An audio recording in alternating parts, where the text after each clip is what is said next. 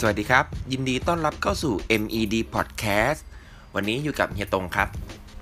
จากสถานการณ์โควิดในช่วงนี้นะครับ ที่ค่อนข้างหนักเลยทีเดียวนะครับทำให้หลาย ๆ คนเนี่ยหรือหลาย ๆ ออฟฟิศต้องทำงานที่บ้านนะครับ หรือ work from home กัน แต่การทำงานที่บ้านนะครับ อาจจะทำให้ทุกคนลืมอีกหนึ่งเรื่องสำคัญนะครับ ที่เราต้องระวังเลยนั่นก็คือเรื่องของการกินครับ เพราะว่าถ้าเราทำงานที่ออฟฟิศแล้วเนี่ย เราจะมีเวลาในการพักกลางวันแค่ประมาณ 1 ชั่วโมงช่วงเที่ยงใช่ไหมครับ แต่พอเราอยู่บ้านเนี่ยเราจะสามารถหยิบกินตอนไหนก็ได้หิวเมื่อไหร่ก็กิน กินแล้วเราก็อาจจะนั่ง อาจจะนอนหรือบางทีอาจจะกินมากเกินไป กินจุกจิกเยอะเกินไปนะครับ วันนี้เฮียก็เลยมีสิ่งที่เราไม่ควรทำนะครับ หลังการกินอิ่มเนี่ยมาฝากกันเดี๋ยวเราลองไปติดตามกันดูครับ อย่างแรกเลยนะครับก็คือ เวลาที่เรากินอิ่มมากๆแล้วเนี่ยอย่าปลดกระดุมหรือว่าคลายเข็มขัดทันทีนะครับซึ่งการทำแบบนี้นะครับจะทำให้เกิดเป็นลำไส้อักเสบ หรือลำไส้บิดตัวได้ แล้วก็อุดตันได้นะครับสาเหตุเป็นเพราะว่าเวลาเรากินอิ่มนะครับ อาหารจะอยู่ในลำไส้ของเราใช่ไหมครับ แล้วก็พอเราคลายเข็มขัดปุ๊บลำไส้มันก็จะขยายตัวทันที ถ้าเราลองนึกภาพนะครับ เหมือนกับเวลาที่เรา จะเดินทางไปต่างประเทศหรือเดินทางไปท่องเที่ยวนะครับแล้วเราอัดเสื้อผ้าลงไปในกระเป๋าให้แน่น ๆ จนเราต้องเอาตัวไปทับแล้วก็ปิดให้มันให้ได้นะครับ แล้วพอเวลาเราเปิดออกมาเนี่ย มันก็จะระเบิดออกมา เช่นเดียวกันกับลำไส้ครับ พอเวลาเรา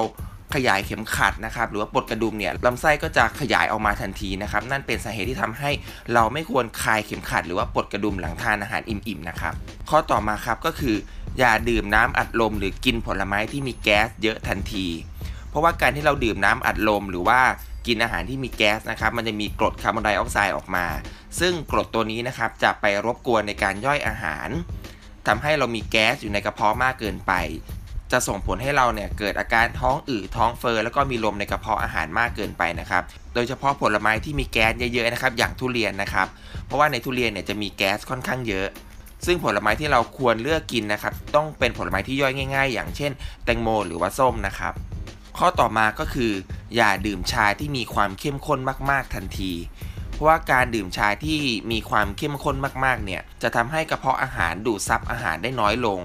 แล้วก็ส่งผลให้ระบบย่อยอาหารเนี่ยทำงานผิดปกตินะครับเกิดอาการท้องผูกได้ ทางที่ดีเราควรจะดื่มชาเนี่ยครับหลังกินอาหารอย่างน้อยประมาณ 2-3 ชั่วโมงเคยมีงานวิจัยระบุเอาไว้ว่าคนที่ขาดธาตุเหล็กนะครับ แล้วต้องกินยาเสริมธาตุเหล็ก ควรจะเลี่ยงการดื่มชาทันทีหลังอาหารนะครับ ข้อต่อมาก็คือ อย่าอาบน้ำทันทีหลังทานอาหารนะครับ เพราะว่าเพราะว่าการอาบน้ำหลังกินข้าวเนี่ยจะทำให้เลือดไหลเวียนไปไม่ทั่วร่างกายนะครับ ซึ่งจะเป็นสาเหตุทำให้บริเวณท้องเนี่ยมีเลือดที่ไหลเวียนเนี่ยมากเกินไปนะครับ ซึ่งจะทำให้ระบบย่อยอาหารทำงานได้ไม่เต็มที่ ข้อต่อมาก็คืออย่าออกกำลังกายทันทีนะครับ เพราะว่าการออกกำลังกายเนี่ยจำเป็นต้องใช้พลังงานในร่างกายมาก